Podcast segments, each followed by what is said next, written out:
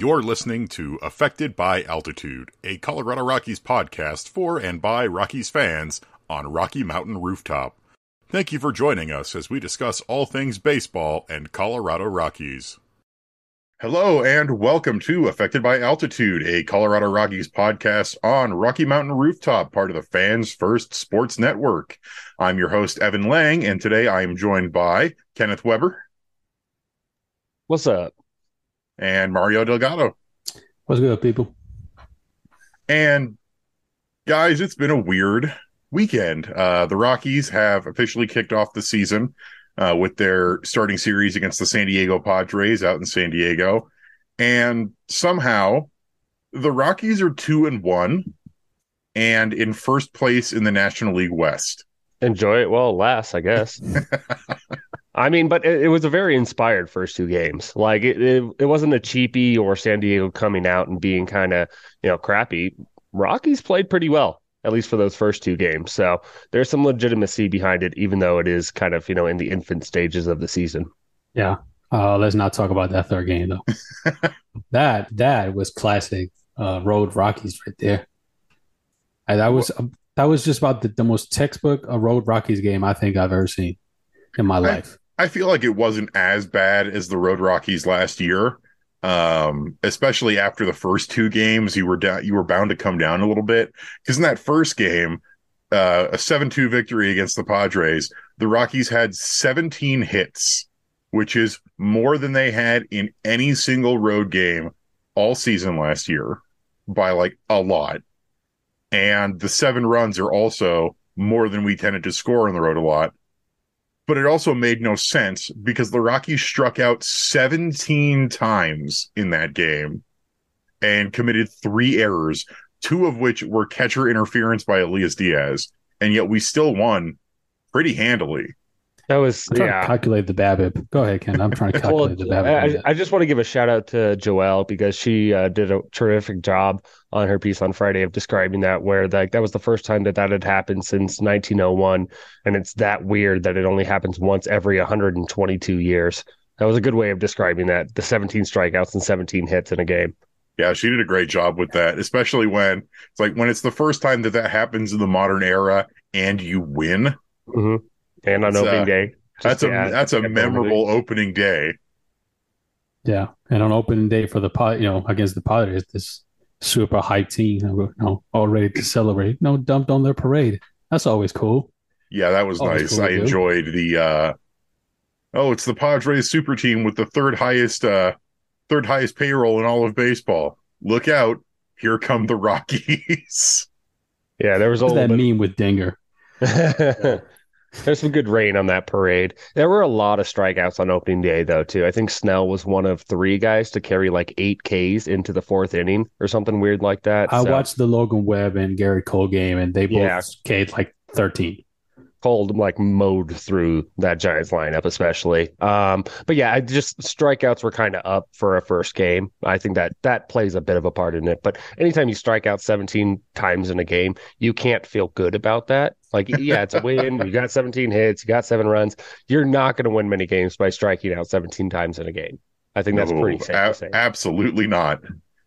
But honestly, what really was the reason that we won that first game was oddly enough the old man squad. And and you can say the same for uh game 2 as well where the old man squad of CJ Cron, Charlie Blackmon and Kris Bryant have really carried the Rockies offense so far.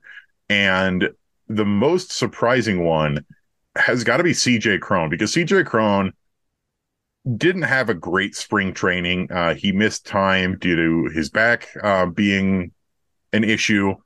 And all of a sudden, he shows up in these first three games and he's tearing the cover off the ball. He has uh, CJ Cron in 11 at bats, has seven hits, five of them for extra bases with seven runs batted in, and three home runs, including two on opening night. Like I don't think, and and we there was some uh, chat in the in the comments of the the game thread and things like that. Of oh, there's no way CJ Cron with a bad back in damp San Diego is to have any power at all. And then all of a sudden, look out, here he is.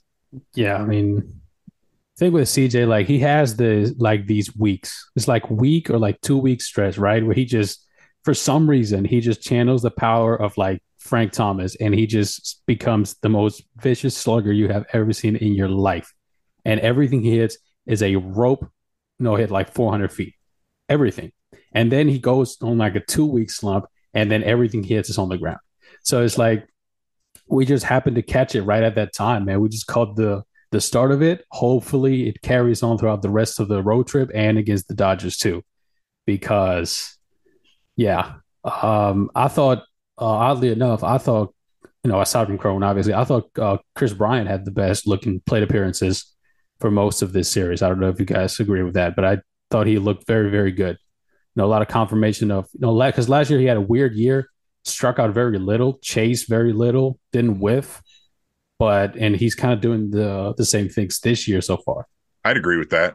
Um, if we're talking about in terms of, of plate appearances and working counts, I, I don't have a disagreement. I think there's a lot more potency that he could be putting into the ball. I think there's there's just kind of some consistent on base skills that he's displaying that seems sustainable. So, uh, but I mean, c- we're completely right about Cron. It's been scorching hot. Like he's he's got a 16 or no, excuse me, he's got a 1600 slugging percentage and a 2.329 OPS after three games. Like that's insanely hot. Um, I think it goes to show that you you can't invest into spring training stats. Like he literally comes out of the gate and is just lighting the world on fire after having a pretty you know abysmal spring uh, relative to what spring training is. Uh, I would I would say Blackmon has been pleasantly surprising because I think there's been a lot of chatter about can, can Chuck cut it anymore? Like, can he catch up to 95 over the plate and do damage on the pitches he should be doing damage on? And he showed that consistently throughout the San Diego series so far. So um, I think that's a good sign that uh, maybe some of the fall off that a lot of people have been expecting for Blackmon isn't quite there yet, and he can still be a threat at the plate. So, um, I mean, those are the big three because right now between McMahon, Tovar for the most part. Harold Castro is getting a lot of playing time, which is not fun. And Diaz, there's nothing coming out of that. So it kind of has to be on Blackmon, on Cron, and on Bryant. And they're at least doing it. And that's honestly why they got two wins along with Freeland and Marquez. Yeah, with Harold Castro, um, honestly, he was getting that playing time out of necessity because Jurickson Profar still had not joined the team.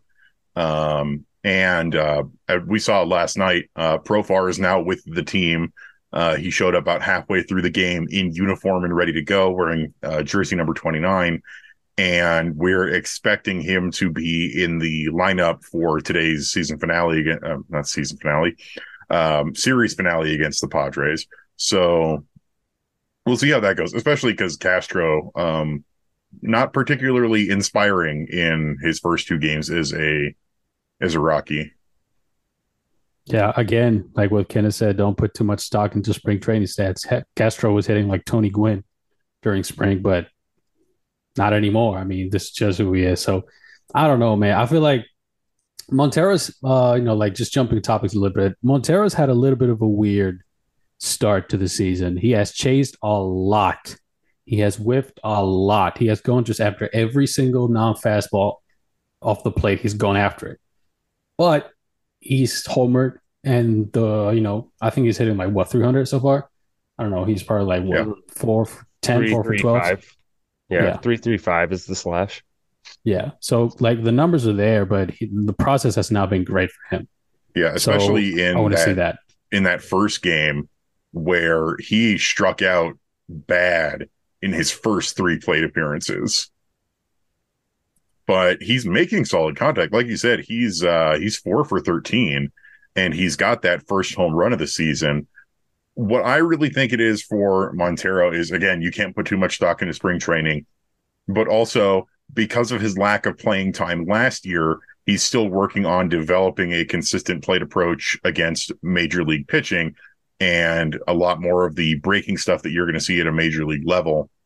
And at the very least, we can say that um, at least for these first three games, Montero has started all three, and he's getting that playing time. So hopefully he's going to continue getting the at bats and can continue to work on his plate approach because when he makes contact, he's great. But when he's he's whiffing like that so bad, then it's an issue. These were the warts of him on his prospect uh, card too. I mean, so it's not necessarily something new. It's I, I remember Eric Longenhagen's with Fangraphs was just like blown away from the fact that Montero had like a, a full series where he literally swung at every pitch except for like one in his final at bat or something like that, where it's just you need to like every other or every third swing when you think about doing it, just don't do it. Is like kind of what he needs to learn. So it's I specifically didn't throw Montero into the mix of the the bad versus the good of Bryant Blackmon and Cron because he's kind of been that in between. Like it can be refined and then he can be a lot more potent of a hitter, or he can just be a little too free swinging and put up a lot of one for fives with a big one and then a whole lot of nothing on the other four. Like that's kind of the the hitter that he's making himself right now. So um yeah, I mean just that that plate approach has to to be reined back a little bit. And then defensively he's been fine. So that's the good news too. Um, he's you know 23 strong innings at third base. So yeah, yeah, the good and the bad. And we've been we've been so spoiled as Rockies fans at third base defense, where there were a couple plays um, watching uh, Monty over at third base, where I'm like, eh, you know, Nolan makes that play, but ninety nine for a pop up. But ninety nine percent of other third basemen are not going to make that play. Yeah. Yeah, so I said that too yeah, he's like, been because we, we went from Nolan to Ryan too. So mm-hmm. yeah, yeah, so he he's like, been totally fine. Yeah, the um, thing I would um, I would say, my bad, Evan. Um, no, go right ahead. Funnily enough, uh, Montero has better, uh, you know, bottom line stats, but I've actually liked the, you know, the process of Tovar's plate appearances more as I've watched him. Um, you know, I think we all talked about, you know, and we all thought about like the thing that really stands between Tovar and stardom is pitch selection. Because uh, if he can swing at the right pitches and let the wrong ones go, you know, the bat speed, the hand-eye coordination, everything's going to be there and it's going to take care of itself. So I've actually been very encouraged by that. He's taken some hacks of pitches he shouldn't have taken, mm-hmm. but for the most part, I, I thought his play discipline has been fine. And I, you know, again, it's a two for twelve, and he's been making a lot of contact on the ground. But you know, that's probably going to work itself out. As long as he's swinging at the right pitches, I'm happy with that. And defensively, of course, he is who he is. Like this is the glove that he has. So, yeah, he's been working a lot of counts, and that's been really nice to see. Where he's not going down in in three pitches, he's taking some nice long at bats. Yeah, I mean the the strikeout rate too is is in half. I mean uh, Montero's at fifty percent while Tovar's at twenty five, and Tovar has a, a unique problem where he has such an elite contact skill that it's not that he'll strike out on pitches; is that he will not have any he won't drive the ball with any authority because he's swinging at bad pitches and putting the ball in play. So, um, yeah, seventy five percent ground ball rate is not you know going to cut it, but I think that that's an adjustment that can be made. And I think when he is getting those meaty pitches over the plate, that's kind of what he's been showing he can he can handle right now and drive. So, um, a little bit less work needed there for Tovar to be consistently good, and it's just a little bit more line drive elevation and just lay off some of those out of the zone because weak contact's not going to cut it. And you can say that for a lot of Rockies hitters, especially after last season, where that ground ball rate and weak contact rate for everybody was just such a huge issue. And it's yeah. three games yeah. also. Yeah. Because then, you know, he starts scorching the ball in the air like he's capable, perfectly capable of. And, you know, we kind of look stupid here. But again, this is just how baseball goes. Like at, at the end of the day, what you're looking at, especially in the first few games, is the process you know, just for everyone. You're looking at the process more so than the results because a lot, of, you know, like I know that Montero has more hits than Tovar, but I remember, you know, at least a couple of those being, you know, what newspaper has, you know, like he just kind of swing, he just blows one, it just happens to drop. Yeah. And Tovar has been making, you know, decent contact. So again, that's really, but, you know, following that, Montero and Tovar, you know, press like they both need to have better pitch selection because we have it over here in the notes. I like that title, by the way. They ain't the walkies. I like that. that made me laugh for some reason. It's corny, but it made me laugh. I like They're that. Sure they not. have not been taking walks at all. Mm-hmm. At all. Because Moustakas took two, and both of those were on four pitches each, and it was because I think it was Walker who just could not find the zone for some reason against him. Yeah, was it terrified. was. So the Rockies have only drawn uh, seven walks so far, and six of them are two guys. It's CJ Cron, Kris Bryant, and Mike Moustakas with two each. And then the the seventh, I believe, is uh, Elias Diaz, who is is off to a pretty cold start otherwise. But then even guys like you know Charlie Blackmon, who will draw a walk every now and then, nothing. And then you have guys like uh, Jonathan Daza, who didn't strike out a lot last season. It was one of his his best parts of his season last year was that he did not strike out a lot. And he has the second most strikeouts on the team currently with five, especially in that first game where, you know, everybody was striking a, a lot, but it was odd to see him chase as much. Can I hand out one particular stat about the whole team, of the team as a whole? Sure. Uh, the Rockies, after three games, they have the fourth highest chase rate in baseball. They have chased 35.3% of pitches out of the zone. Only the Diamondbacks, Tigers, and White Sox are ahead of them. So, yeah, it's a team wide epidemic. So, what my question At this point, is three for, games for that yeah. is, how much do you think that has to do with uh, new hitting coach uh, Bam Bam Meulens and adjustments he's made to the Rockies, you know, quote unquote hitting philosophy. Because I know it's early, but they've been way more aggressive at the plate. Uh, I mean, I also, oh, go, go ahead. ahead. Again, my bad. I was just going to say this also boils down to who's in the lineup right now. There's a, you know, guys like Montero, guys like Tovar, Diaz is Diaz is pressing. I would kind of say the same of McMahon right now too. So um, I think that there's just a more aggressive caliber of hitter in the lineup a little yeah. bit more consistently right now. Yeah, I feel like Ken is right on. It's just about as much as the personnel, really. Like you can give the most, you know, most patient oriented hit, you know, hitting coach on the planet. If you give him a lineup of free swingers, which this lineup, you know, aside from Bryant, this lineup is basically all guys who have average play discipline or very aggressive. You give him, you know, you give a guy like that a lineup of free swingers, and the chase numbers are going to look bad. I think this is just as much as it is like an organizational philosophy, and you know, Bam Bam almost kind of has to deal with it. That it is, you know, just him coming over and just immediately implementing his philosophy, which is really not that. I mean, teams has been with have really not been free swinging teams. And you know, I read a piece uh, on Fangraphs. You know, it was like an interview with him uh, about you know the hitting philosophy. And he was like, and basically he's he's preaching being aggressive in the zone before two strikes, and then you know being disciplined once you get to two strikes. So he's preaching that adjustment that some guys in the lineup make automatically. I know Tovar's uh, a guy like that. He has a big leg kick before two strikes, then he ditches it with two strikes. So, you know, just that approach. I don't really think it has anything to do with the pitching coach, really. It's just the personnel. Like Harold Castro's out there. Elias Diaz, you like we talked about him. I think Kidda, you said it in the chat, like he looks broken at the plate right now it's when it's when it's cold, it's ice cold with Diaz, and then he'll kind of the same way we talked about the streakiness with Cron. It's just I think very larger swaths of two months of you know great uh, production at the plate with Diaz, and then a lot of other time off completely. So, um, I mean, this is the the worry. You know, if Diaz can't can't cut it with the bat, you know kind of what you get with Brian Serven, which isn't going to be a very high ceiling, at least offensively. So what does the position become if Diaz isn't isn't doing it? And I don't know. I mean, maybe you can chalk it up to World Baseball Classic and you know being thrown out of the groove in preparation for the season, but it's there's it's it's pretty much all on Diaz is the the philosophy. So that's what the the worry is moving forward.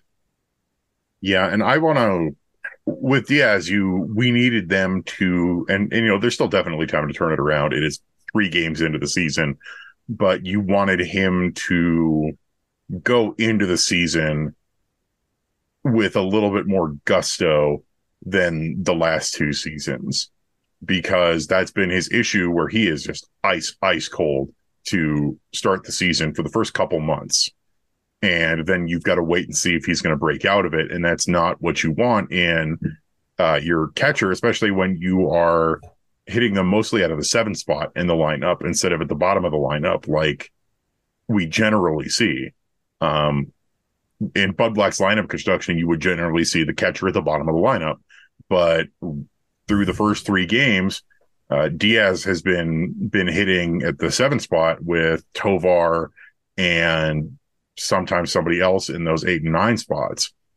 And Mario, I like what you said about um, Bam Bam because I was watching the the club last night on AT and T Sportsnet Rocky Mountain. Man, that's a mouthful. And you know he's going through the motions with Ryan McMahon, and those are the kinds of things he's going. Where he's also working about like hand and wrist control on your swings and getting that ball elevated. And so the reason why I brought it up is not to throw shade at Bam Bam, but to rather get a consensus of this is not a hitting coach problem because I don't think it is. And with Ryan McMahon, I'm not super worried about him yet. He only has three strikeouts in 13 at bats.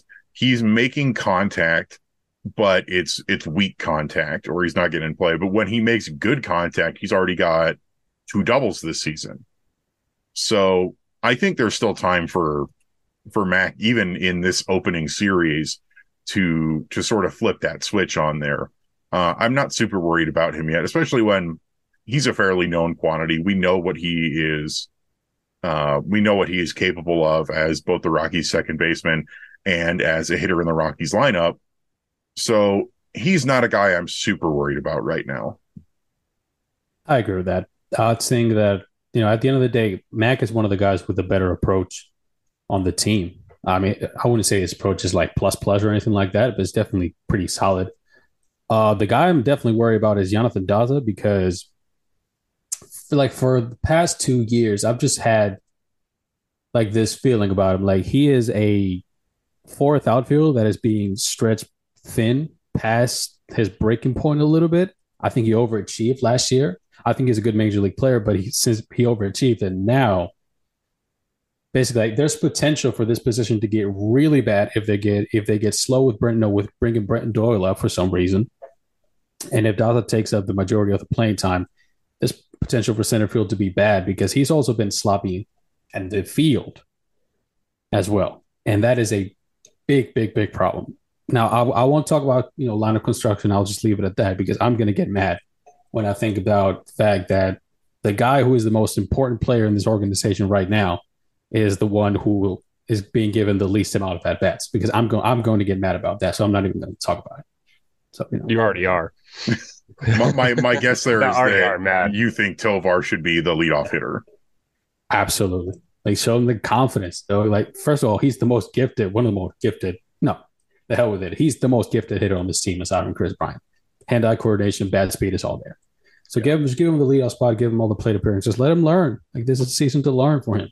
So let, yeah, let him I, learn in high leverage spots where he's going to be, hopefully. Especially when he profiles as a prototypical leadoff hitter with good contact skills and good base running speed. But instead, they're going to give the leadoff spot to Jurickson Profar uh, when he is in the starting lineup for some reason. Oh, that's going to be great. I'll tell you, because listen, because a lot of these games, like you know, a lot of these West Coast games over here in Spain, they start at like 3 a.m. in the morning. So obviously, I'm not staying up for that, especially for Jose Ureña start. Hell no. so, yeah, like, life choice. So, so when I wake up in the morning, I just you know, I, I just you know go to MLB TV, and I just watch the game there. And I, bro, I've been fast forwarding through mad Jonathan Daza plate appearances and Elias Diaz plate appearances. I'm like, dude, no, I have things to do. I do not want to watch these play appearances right now. So you can add Jurickson Profar to the list of guys who I'm going to be fast forwarding play appearances of. I wish him the best, but God, yeah, uh, I can't do this, I, bro. I think you bring up a good point with with Daza defensively in center field. Um, it was kind of a tough sky on opening day, it, at least for Daza. So if, that brings up a bigger question though, where if he takes a step back defensively to where he can no longer be an average center fielder, what really is he bringing to the table, especially in the starting lineup? Um, this is why he's an ideal fourth outfielder, and I think that sadly this is going to start the Rockies having the itch to get Randall Grichuk in there as soon as possible over something like Brenton Doyle, which uh, that's you know something to look forward to or not, depending on how you look at it. Tovar, when it comes to the top of the lineup, I think that in a big picture, anybody who's hitting leadoff right now is just keeping that seat warm for Zach Veen when we talk about the future of the organization. So I think there is a little bit of silver lining where if okay, if Profar is there and he is the responsible adult at the top of the lineup, and then you get um, Tovar acclimated to two hole, I'm fine with that if that's the way it works. But I also think that it's a disservice to not be getting Tovar um, really acquainted with leadoff and have a contingency plan basically in place um, for for the the future. But he has to earn his way up to the top of the order. I understand that, and that's the point in the season that we're at right now. Um, that's just kind of the traditionalist of baseball talking. So um, I believe it will happen. I think they're high enough on Tovar to where that's going to become the case. But I also think that Jonathan Daza, to your point, Mario, is very worrisome right now because if he's not good in center and if his at bats are a bit of a black hole in that lineup, man, you got to get something else in there and you got to do it quickly. So um, Daza has to overachieve, honestly, to to keep on getting playing time. That's the way it's worked to this point, and that's the way it's got to keep working moving forward. And it's unfortunate because I really, I really like Jonathan Daza. I think he's a he's a cool guy with an amazing story, and he has talent. But you can definitely look at 2021 and 2022 and go, those were probably overperforming from him.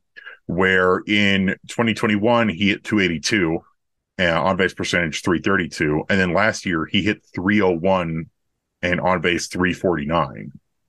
And he was one of the hard, like I said, he was one of the harder guys to strike out last season. But with how he has started off this year, there is planting that seed of worry for him.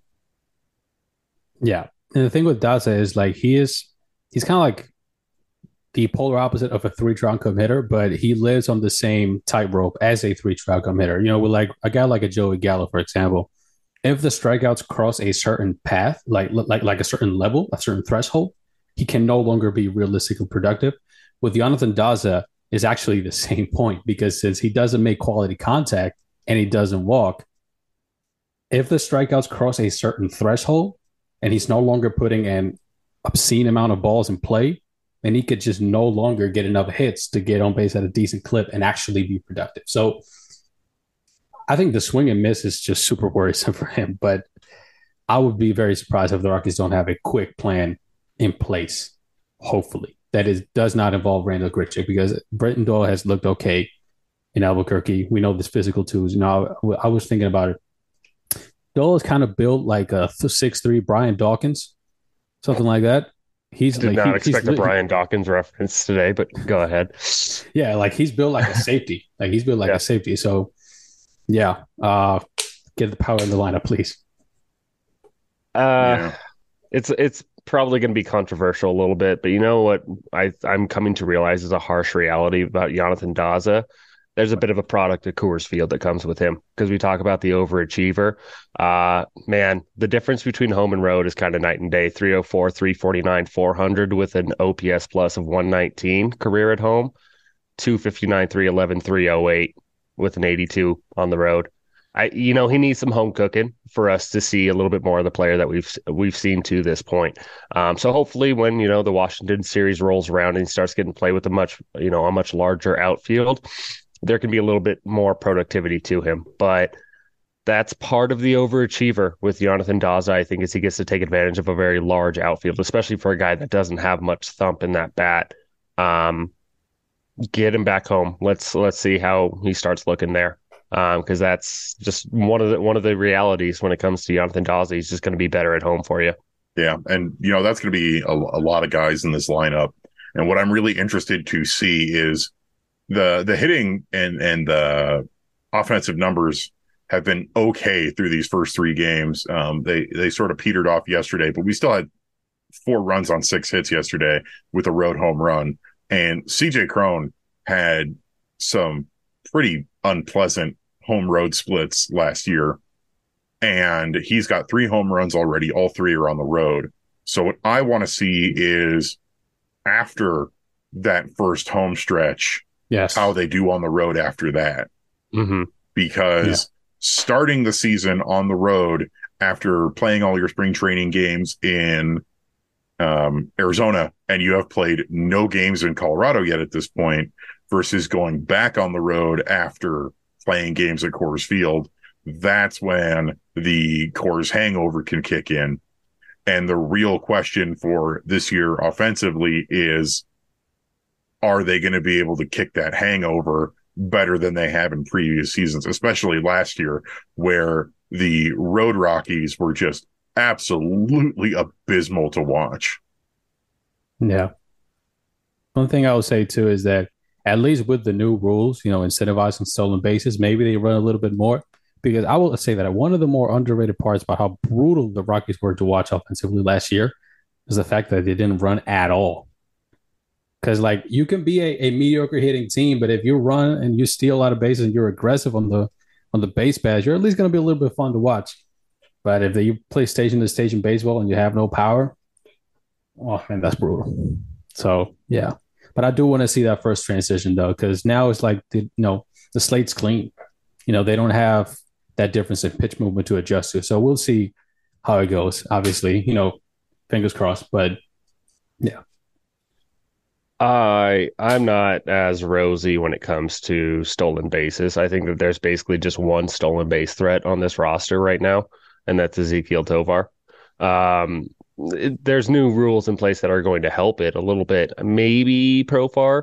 I, I'm I'm looking at it, and there's maybe two guys basically that are going to swipe double digit bags for us this year, and that's yeah. I don't expect a drastic improvement in that department. I guess. More wishful thinking on my part, really. Yeah. I mean, there's there's more on the horizon. If you start getting Brenton Doyle and Zach Veen into it, yeah, there's a whole different story that's coming on the horizon. But for what this roster is right now, I don't think you know Elias Diaz is pulling out 12 stolen bases out of his butt this year. I think it's hmm. basically just on Tovar right now. Yeah. Hey, Ryan McMahon stole seven last year. He might get into double digits this year, actually. Might. Might, might, but I'm kind of feeling the same way about maybe Jurickson and Profar might too. If I have any confidence, it's Tovar, and that's about it. Yeah, that's fair. All righty. Well, we're going to take a quick break here, and we get back. Uh, we're going to have a real meaty discussion about the Rockies pitching staff here through these first three games, uh, especially Jose Urena. I think there's going to be some words to be had. So oh stick around, and we'll be right back. Welcome back to Affected by Altitude on Rocky Mountain Rooftop. Uh, still with me is Mario Delgado and Kenneth Weber. I'm Evan Lang. And after the uh, first half, we were mostly talking about the at bats and the, the offense for the first three games. Now we're going to look at the other side of things and talk about pitching. And for the first two games that the Rockies played this year, I think there was a lot to like, especially with Germán's start against the Padres on opening day, where he looked so much better than he did this time of year last year. And this is after, and I know we just finished saying don't put too much stock into spring training, but he had a really good spring where he looked comfortable and effective. And I think he carried that into his first start of the season, where he goes six innings, uh, only gives up two runs, uh, struck out five. Most important thing, no walks. Uh, he did give up five hits, but no walks and kept that damage to a minimum. It was strong. Yeah, man, it, it, it was a strong outing, um, and I think you know I, have talked about it ad, ad nauseum. So much of the Rockies being respectable this year is hinged on Marquez uh, coming back into ace form, um, and I think that it was a pretty good showing. Uh, the stuff looked crisp. I think that there's there's still work on that that sinker. That secondary fastball offering was really problematic for him last year, and um, I think it's you know just in a brief sample it was better, but there were some still you know some some hard barrels that were found on that sinker. So um, it was encouraging. Like it, it was very encouraging. I think it was a strong outing. I think that it gives the Rockies a chance to win. And if you can consistently get that out of your top two, that's going to go a long way in actually achieving victories this year. So, uh, great, great beginning of the year for Marquez. Yeah, I especially thought his uh, his slider and his knuckle curve looked really good. Mm-hmm. Um, and the the sinker definitely looked improved from last year. Though of course, there's obviously still work to do. Um, oh, I forget I forget what it's called. There's this Twitter account that's like MLB pitch value uh, that was pitch talking quality, about I think it is. pitch quality that was talking about um, the improvement in the quality of his his sinker overall. And if he can keep improving on that sinker, then you know things are looking great, especially when you combine it with his his real quality breaking stuff in that knuckle curve and that slider. Yeah, how that curve. Oh, go, go, ahead. ahead. Go ahead. Mm. I was just going to say the curve has to be more than sixteen percent. Oh, like yeah. it's it's such a good pitch, and so it's and Mario. This is you know unfortunately setting you up for your blood to boil a little bit here, but man, that that needs to be two A at the very least, along with the slider at two B, um, because it's it's a little too fastball dependent. And man, that breaking ball, both of them are are good and have different shapes that are to his advantage. That knuckle curve yeah. when he's got it working is one of the best pitches in the league. It's a seventy, the best pitch on the staff. And he only throws fifteen percent of the time. Oh well, you know, like. Go ahead, Mario. Here's, here's the thing Okay, so here's here, here's how I would put Germán's start. Almost all of it was super encouraging, except his actual pitch usage. Like the shapes of his pitches, I thought looked as crisp as they've looked in three years, three or four years. Uh, for the first time in a while, his four seam and his sinker are different pitches. Like you know, like if you watch him last year, uh, you know, like uh, his uh, his arm slot dropped, his four seam was running on him sinker was flat. And a lot of times you watch him pitch and, you, you know, he threw a fastball. You were like, was that a four seam or was that a sinker? You know, like it, it was kind of like you kind of get crossed up a little bit because they were so tight together. Like it, they basically have the same movement profile, only like a couple inches of difference. And that start in San Diego, they were totally different. His four seam had decent carry. He's never going to have lead carry. He's just not that kind of guy. But it had decent carry. He was throwing it hard. He it wasn't running on him, and the sinker had depth. So that's already a good thing. Number one. Good thing number two, his slider finally has an, an identity again. The last two years has been basically a crappy curveball for him, but that's the best way I have to describe it. His slider is just a curveball that does not break. Last night, uh, uh not uh, not last night, the first game of the season, it was actually hit its own pitch again. It was very hard. He almost averaged 90 miles an hour on it. Uh, it was hard. It was super vertical. Not a lot of break, but it doesn't need it when you throw that hard and the curveball was different from the slider, about 10 inches of, of difference again. So the shapes of his pitches I thought looked very good. The problem, as, I, as I've said, his arm slot also was higher than it was last year, which tells me mechanically he looked great. Problem again is pitch usage. Uh, I cannot mention it too many fastballs. I mean, thing about Germán is he's a little bit of a weird case because he's a guy who sits 96 who really should not throw a lot of fastballs. Like it sounds counterproductive when you think about it, because you know if you throw that hard, why and you have good control, why wouldn't you throw a lot of fastballs? Well, in his case, it's because his fastballs just don't have great shape. Like I talk about his four seam not having great carry, he doesn't spin it like that. Is you know the arm slide is pretty normal. There's just not a whole lot of deception with it. It just throws hard. So he's a guy that needs to be in the lower range of fastball usage for me. I know Kenneth mentioned the curveball. It's his best pitch. Uh, and in my opinion, he should throw that thing to lefties like 50% of the time. Something like that. Like it, he should really be a guy who realistically throws 40% fastballs, 60% breakables, in my opinion. What's and funny. go ahead, go ahead. Well, what's funny about that is he does have a changeup, but predominantly that out pitch against lefties is going to be that curveball. Um, so I mean, it's it, it's built into um, to his arsenal. Um, the other point that I just want to make real quick too, we talked about with Bam Bam and the the hitting philosophy and the influence that a hitting coach can have, and how it ultimately boils down to the personnel. I think this is an exact opposite situation where the Rockies pitching staff as a whole kind of get their butts blown out on their fastballs all the time. And yeah. that is a direct result of the organizational pitching philosophy and the influence um, that they have on what they want guys to throw counterproductive to kind of what their strengths can be. Um, so I think that Marquez is is the uh, case A example of that more often than not.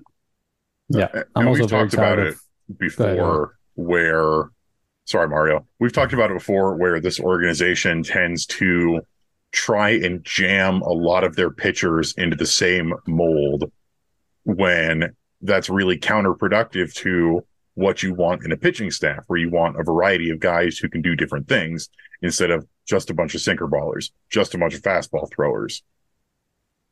Yeah. I don't, and I don't actually know why that is. I feel like, I don't know, maybe it's because Buddy is so terrified of walks that he figures, hey, if we throw so many fastballs, then we won't walk guys. Well, that may be true, not necessarily, by the way. Uh, but the problem is that, yeah, you, maybe you're not walking guys, but you're giving up doubles in the gap. So is that really worth it? You know what I mean? Like, is it really worth it giving up more balls in play when you play heavy games in the park that boost a ball in play more than any other in the majors by a country mile? I don't agree with that. And I think this is it's kind of like pitching scared or playing scared. It's kind of like like the pitching philosophy is a little bit scared to me. Like the Rockies should be a team that is all in on pitching in a very aggressive, forward thinking manner. Tons of breaking balls. You know what I mean? Like tons of sliders, tons of curveballs, using pitches where they should be. Instead, they kind of pitch in like this damage controlling manner where they think, okay, you know, we just you know control the you know the bottom half of the zone. We won't give up home runs, which by the way is a lie. You know, hitters have been hitters have been have, have spent the last 15 years being trained on how to scoop pitches at the knees and you know, hit them 450 feet. Mm-hmm. So yeah, like that point is just, you know, guys need to pitch their strengths, man. Like you might not like it, but Germán is a vertically oriented pitcher. Fastball at top of the zone, vertically oriented breaking balls. He's going to give up his home runs. It's going to happen. You know what I mean? Like then you have other guys who are more east west. Kyle Freeland is more of an east west type guy. But Germán is not. You don't need to make a pitch that matter. Yeah. Up, no, north south, north south. Are you going to strike out more guys? Yes. Like that's the Germán Marquez. Like in 2018, he actually gave up like one, 1.3 home runs per nine and he was still amazing because he struck out guys and didn't walk many. Like you need to take advantage of the strengths of your guys, man. I feel like you know, like, and I talked about uh, last time I was on here. I talked about like Germán is really going to be the case study for me to think, okay, have they evolved their thinking when it comes to pitching, or is there still a disconnect at the major league roster? So far, his pitch shapes look better, fastball usage not so much, and I'm very tired of seeing Elias Diaz call for low fastballs down and away. That's what I wanted to say before. Yeah, especially so, with you know Germán. You talk about his fastball. He's got one of the lower spin rates for a fastball of top of the rotation guys in the league. But when he puts that high up, and especially he can get some real gas on that high in the zone, where he can hit like ninety nine on that fastball. That's that's the kind of pitch you should want, but that should not be his, you know, 75%, 60% he's throwing that. Um, but over overall, I'm I'm happy with what we saw out of of Germán. And then you brought up, you know, Kyle Freeland, who, you know, the East West oriented pitcher. He took the second start of the series against the Padres. And he also had a pretty interesting game where early on he wasn't super sharp and he he definitely wasn't at his best. I will say that. But he was efficient and he pitched, I think, overall well. He threw also six innings, uh, only 74 total pitches through that six innings uh, of shutout baseball, only walked one batter and gave up three hits. His ability to work both sides of the plate in that game as as it went along was uh, inspiring.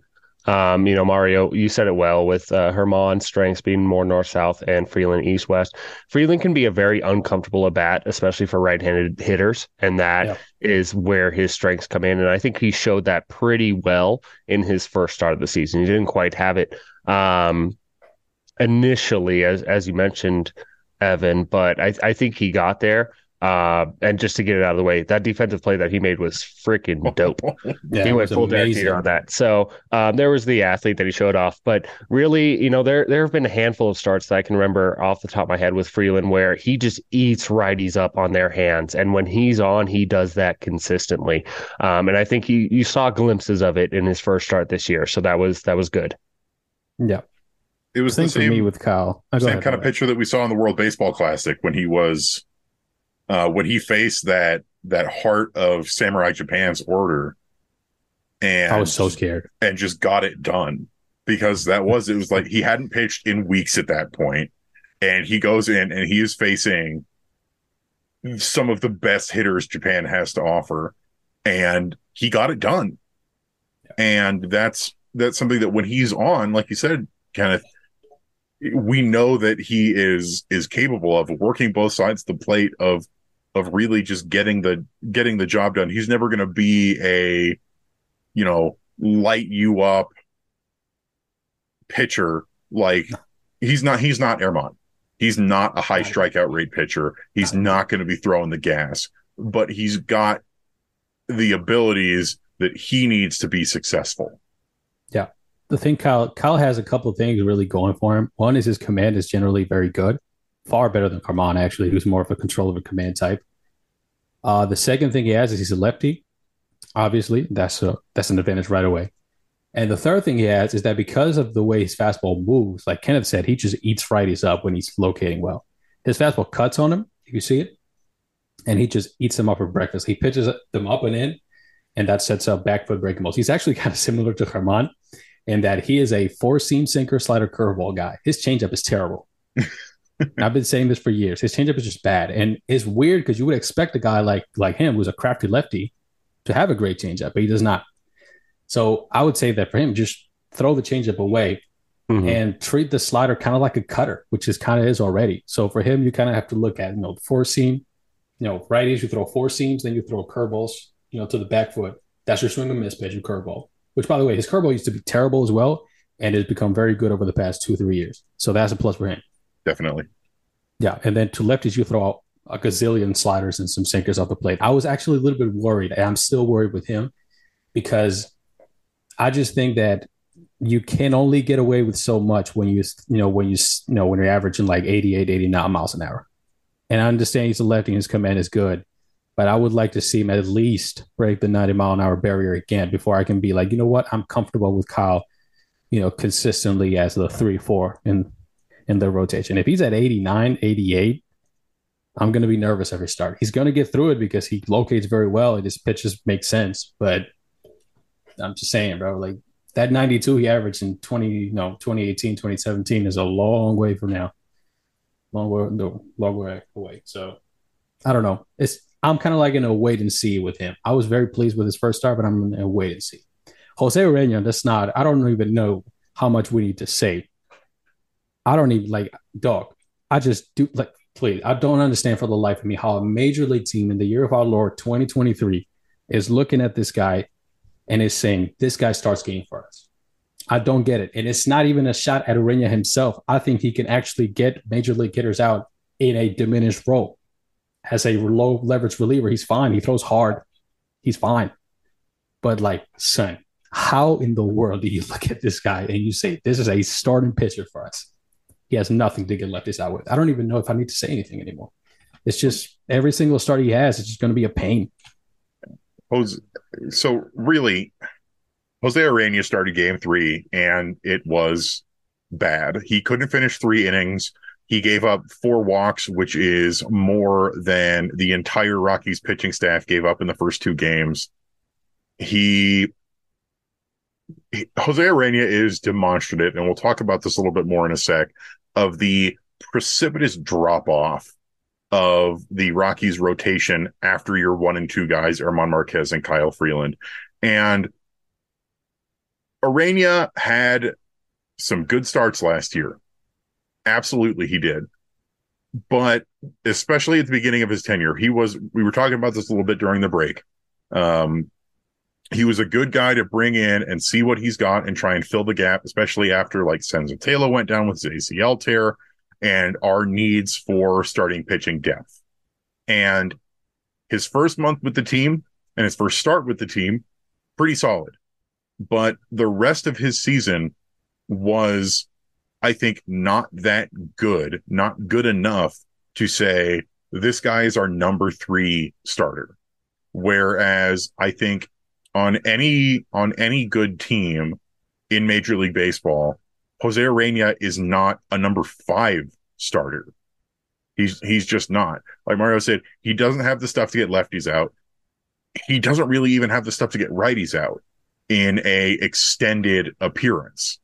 And and I agree that he could probably be a solid low leverage reliever if that's the role that we put him into, but he is not a rotation pitcher. and should not be a rotation pitcher, especially this high up in the rotation.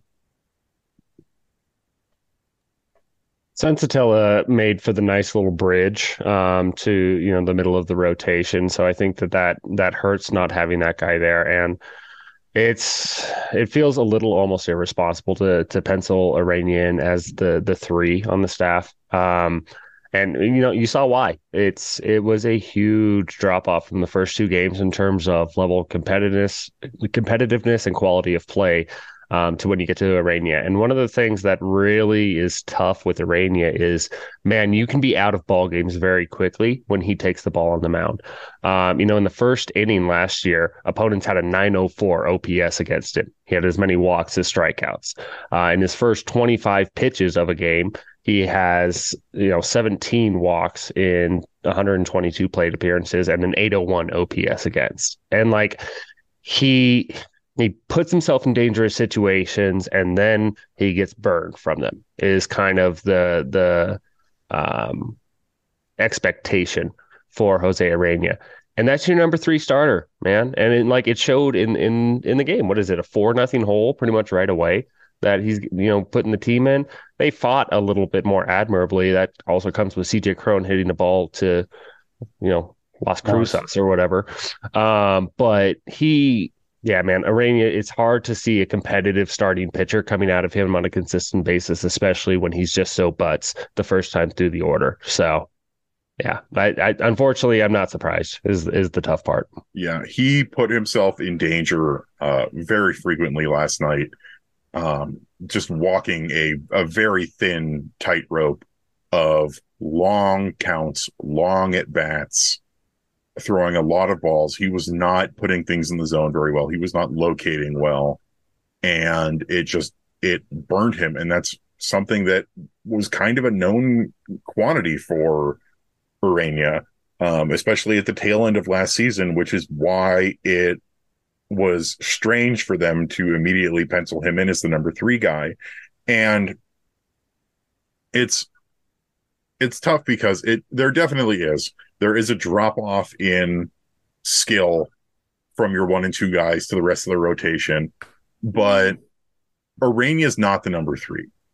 And the two other guys we have in the rotation, Ryan Feltner has oodles of potential and just needs to put things together. Mario, I know you are very high on Felty. Yeah. I would put Feltner at the number three spot at this point.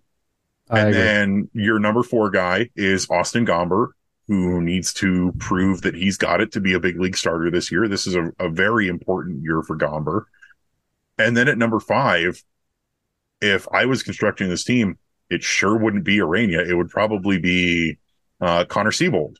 Or even we were talking about this the break as well. After what we saw from uh, Ty Blach last night, I would rather see Ty Blach out there because you know he's going to at least a couple innings and he's not going to put you in as bad a situation as we were put in last night by Jose Ureña because you really don't want that to be it was such a momentum killer where the Rockies have all this momentum from the first two games playing really well against the Padres and then number 3 just and that's the opposite of what you want and the real issue is that this is a continued problem for the Rockies where they do not pursue starting pitching depth because, oh no, 22 years ago, we signed Mike Hampton to a bad contract. And now we just never do anything to address starting pitching in the offseason. Where, you know, down in down in AAA, we have well, you have you have Noah Davis and you have um, Kauffmann. You have Kauffmann, who Kauffmann's not ready yet, and um, Peter Lambert. And Peter Lambert's going to get his first start of the season with the Isotopes uh, today, but that's tough because Lambert hasn't regularly pitched since 2019. And that's and that's why real talk that's why he was not on the opening day roster this year is because they need to get him stretched out, make sure he's healthy, all that stuff. But you just don't have the depth right now and it's so frustrating because it's a self-inflicted wound. And we've been saying this like every year for the past five years of man, this team really doesn't have a lot of starting pitching depth, huh? Yeah. And the thing is, they haven't even been great at developing it, you know, just by themselves either. So it's like you you run into the situation where like the reason you know Jose Urena was actually an okay pickup last year was because there was nobody depth wise. You just needed a warm body who could throw a little bit and eat up some innings. But now this year, the thing I don't understand is why they got Connor Seabold and how they looked at him and Urena and thought, yeah, Urena is the guy who, who should be starting games. I just don't understand how they arrived at that conclusion. Um, start like I don't even I don't even know what to say. I, I think like Austin like Austin Gomber is clear. This is the make or break year for him as a starting pitcher. Like if he doesn't, you know, and he has three good pitches, and I like Austin Gomber, but he doesn't know the velo does not rebound to where at least where it was last year. I don't I don't just don't can't see it. The Fastball just doesn't play anywhere else. Um yeah, I know I like Ryan Feltner. I think he's very talented. I think he he does have this problem where he sometimes lets uh, innings uh, snowball out of control on him a little bit. I think that can fix itself with a little bit more reps. He wasn't really ready uh, last year. His pitch mix was was changing as the year went along. So I think this will be a more accurate, you know, representation of who can be at least, you know, first look. Um, and really, the thing I would say uh, with the Rockies, I don't think Kauffmann is as far away as we think he is. I don't think Davis is as far away as we think he is, maybe because Kauffmann, like when like when I saw him pitch, you know, in spring training, you know, some of the outings that had, you know, a Statcast report, the pitch mix was was already there. Like it's not a high ceiling guy because he throws 91, but 91, 92. But the pitch mix, I think, is already there to get starters out, you know, to get uh, you know, major league hitters out. My bad. And I feel similarly for Noah Davis, where you just kind of have to throw these guys out there and see what they have. Like it's a good, it's a good shot, and Davis especially that they're just relievers because they lack fastball utility. But it's much, much, much, much, much better than just throwing Jose Urena out there. And let's not, and you know, and and, and let's be clear, Urena's not going to be as bad at every start as he was this past start. He just could not find the plate at all. However, the upside he gives you is a five and a half ERA do you really want that in an evaluation year? Like, is this really what we're going to do? At least start Connor Seabold, who has two good pitches and has good command, and he will at least keep you in games. Like the fact that we're even considering, you know, swapping Urena out for Ty Blach is actually just incredible. It's, in, it's indicative of of us knowing what you get from Urena because you know, last season as well, he had some some pretty solid starts but then he would frequently follow that solid start up with a pretty mediocre or pretty bad start. And I would much prefer to see the the 27 year old Connor Seabold, who who has those two really good pitches, you know, seeing what we've got in him for extended amount of time. And I, I definitely think I agree with you that uh, Kauffmann and Davis are not as far away as we think. Um, what's big for Kauffmann is that he needs to show uh, that he can make the adjustments that he's done previously because he had his first year in Hartford and struggled, and then his second year in Hartford was great, and then his first year in Albuquerque he struggled, and now we need to see is his second stint in Albuquerque is he going to be able to adjust from that, and if he does, then I think he's called up this year at some point, and I think it's the same for Noah Davis. I oh, think definitely. we see them on the big league roster at some point this year. And honestly, I feel like we'll probably see Peter Lambert at some point up here too, if uh, he can prove to be healthy and and get stuff down at the triple done down at the AAA level. But why we need to to be worried about this kind of thing to begin with is beyond me. Because one, if we got Seabold, why not just put him into the rotation anyway? Especially if he made the opening day roster. And two, I get that he follows the mantra of this guy wants to be here, but why did we give Jose Urena $3.5 million with a $4 million club option for 2024? There, there's just a lot of veteran favoritism that that comes in with Jose Urena, and I think a lot of it is unjustified. Um, you know, Mario said it, and the, the way I described it to the offseason, just casually talking with Rockies fans, is uh, Jose Urena is good for a five five ERA, and they couldn't wait to bring that back. Um, and that's kind of like, dude, that contract is worrisome, not you know because of the financial obligation that comes with it, but it, the the the level of commitment that it shows. Yeah. Um, you know, I would look at a Jose Urena. I'm like, all right, you can roll it back and you know buy some time for Senzatela to return to the rotation, and maybe for Kauffmann and or Davis to show that they're ready for it. But instead, they're kind of invested in him coming for an entire year. And then if things go like last year, they bring it back a third time. Like that's kind of the way that they're um they're they're showing it. So it's one start. Don't make a mountain out of a molehill with it. But I'm I wasn't optimistic heading into the season, and there might be a lot more of this in the future.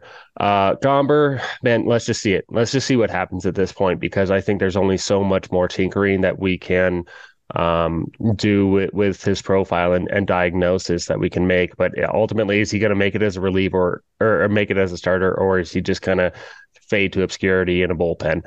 Um, Feltner, you know, we, we're going to talk about Feltner plenty this year. There's a bit of a young Jon Gray uh, in terms of development that comes in with Ryan Feltner. That's going to be really interesting to see how that develops. He had a big jump in stuff in 2021, and that is showing him, you know, making that made him a major league pitcher. Now, can he be a middle of the rotation um, pitcher? And that, you know, comes into damage control essentially. And so it's, it's going to be interesting to see. Um, you know, this is this is what you signed up for until Senzatela comes back. Is my honest opinion. I think Davis might be able to force the issue in terms of pure stuff.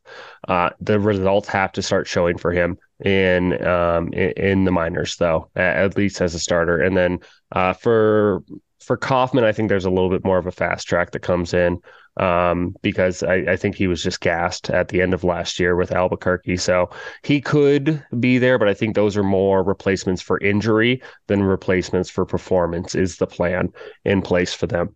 Um, so yeah, I mean it's it's an inspiring one and two. I think that there's a real chance that Feltner can bridge that gap um, with his with his arsenal and you know with his aptitude for pitching but I'm not banking on José Ureña to do it. And Austin Gomber is just a complete wild card. So let's see what happens. Maybe it does, but I I have no faith one way or the other uh, on what's going to happen with Austin Gomber this year. So that's why it's the the find out kind of season for him.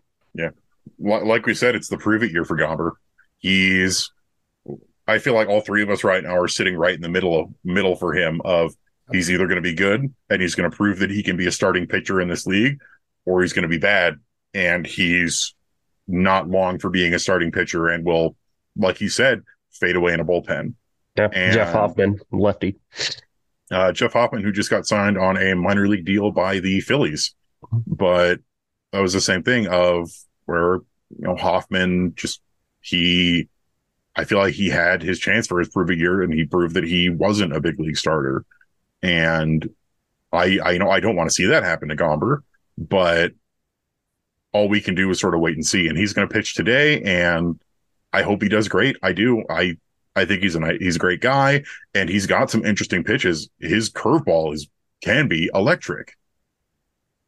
Like, because you know the thing that I've just realized now, I agree with you with you that the curveball is really pretty. Uh, I think that the thing that's interesting is that almost all the depth guys, you know, the you know, the guys that are you know going to be the starting pitching depth, that could potentially be something for the Rockies over the past, or no, over the next two years. They have this one thing they share, and that is that their fastball is their worst pitch. and that is very interesting to me because these are guys who, again, in all their cases, they have the secondary stuff and for the most part, the control to be started, Gomber especially. But their fastball is their worst pitch. And this is an organization that preaches throwing a ton of fastballs. So, just like I said with Márquez before, this is going to be a telltale sign. Have they changed the way they think about pitching? And have they really, you know, took another step into player development and really thinking about this whole operation on a different level Because if they have, I think they're going to get at least one or two solid starters out of that group of Seabold, Kauffmann, Davis, uh, Lambert, and Gomber. They're probably going to get at least two, maybe three, actually, two or three, if they don't go overboard with the fastballs. If they go overboard with the fastballs, they're probably going to get two relievers and no starters out of that. Let's be 100% real about this. Like, this is just what needs to happen. Every other organization in the big leagues would be telling Noah Davis, look, man, your sinker has use, but it's not really a great pitch. We need to we need to hide it a little bit. Your cut is probably just only for left-handers. We're gonna hide it. Your changeup is really good, though. We're probably gonna throw that like 40% of the time. Any other team is gonna tell a Gomber, dude, your four seam is not great. It doesn't play basically just about anywhere, right? That you know, except at the very top of the zone. And for in in the case of the Rockies, only on the road. So, but your curveball is good, your slider is good, your changeup's good. Throw them like 80% of the time. Yeah. I mean, this is the kind of thing that deal. the Dodgers do.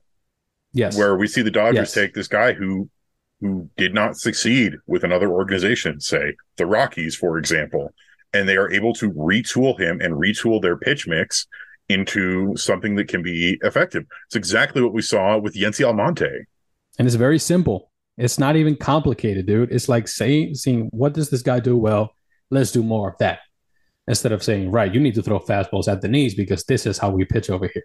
That is, and I would say th- that is exactly what led to the downfall of the Pirates in the late 20, uh, 2010s. They were ahead of everyone for a few years in the early 2010s. Then they could not adapt to the league, and they just kept, you know, putting everyone into the same mold. Like that happened to Chris Archer, for example. As soon as he got there, they started having him throw two seamers when he's terrible fit for it. It's a similar thing. So have they made those adjustments? Have they not? We'll, we're going to find out. For their sake and for the sake of these guys, I hope they have. Because Kauffmann in particular has just a dandy of a changeup if you see him throw it. Really good changeup. Davis has two. Lambert has another good changeup and a decent slider. Like, yeah, a lot of these times, you know, I also want to see more power on the breaking ball, by the way. I see a lot of loopy curveballs from these guys. That thing needs to be over 80 miles an hour, but that's a different topic. We'll see. anything else? No, I mean this is there. There's there's a low hit rate on on pitching prospects for a reason, um, league wide, not just in baseball. So I mean, there's there's some dramatic changes, and I think that the Rockies have also shown that they're not necessarily the type of organization that is able to implement, uh, you know, philo- philosophical changes very well. So um, you hope that you know somebody like Kauffmann is is able to uh, come up and and produce and and be um, part of the solution. So I think small steps is at least what I'm looking for with with that. Yeah. And I I I'm I'm more on the outside. I adore Karl Kauffmann. I was really happy with that draft pick. I've been following him since he was at school in Michigan and since we we picked him up. And I he's a guy I want to see succeed. And the Rockies need to be smart with how they develop him and how they implement their pitching philosophy with him and not just try and force him into a cookie cutter mold like they do with their other pitchers. But all we can do is wait and see. Unfortunately, it's so so earlier early in the season, but I mean, we'll we'll finish off the uh, the series with the Padres at time of recording this afternoon. Then we're headed off to Los Angeles, so we'll see how that goes. I think that's going to be about it for us this uh, this episode of Affected by Altitude. Kenneth, why don't you tell the folks where they can find you at on the socials? Yep, I'll be on Twitter at KDub1988. And what are you working on on Purple Row right now? Uh, I got the first uh, Pebble report coming out on Monday. Um, and then also right now, kind of going to be digging on the pitching side a little bit, whether that's bullpen or Ureña specific is still to be determined. But Monday on uh, Purple Row, um, have the rock pile up and have the Pebble report uh, the season debut of the Pebble Report. Sounds great. Mario, how about you? Oh, you can find me on Twitter at Degencg. That is at D E G E N C G, I think. Well, yeah, I'll just link it down below. Y'all know it.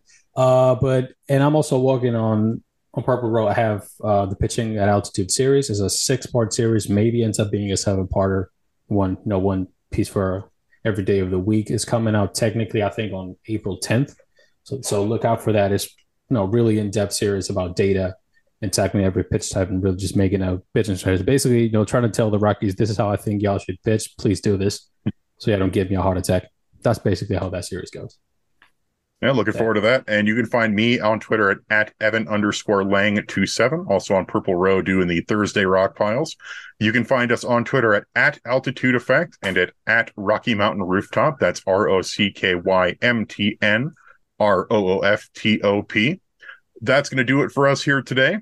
And uh, I don't know, I guess I'll hit him with it. Um, farewell. Take care, folks.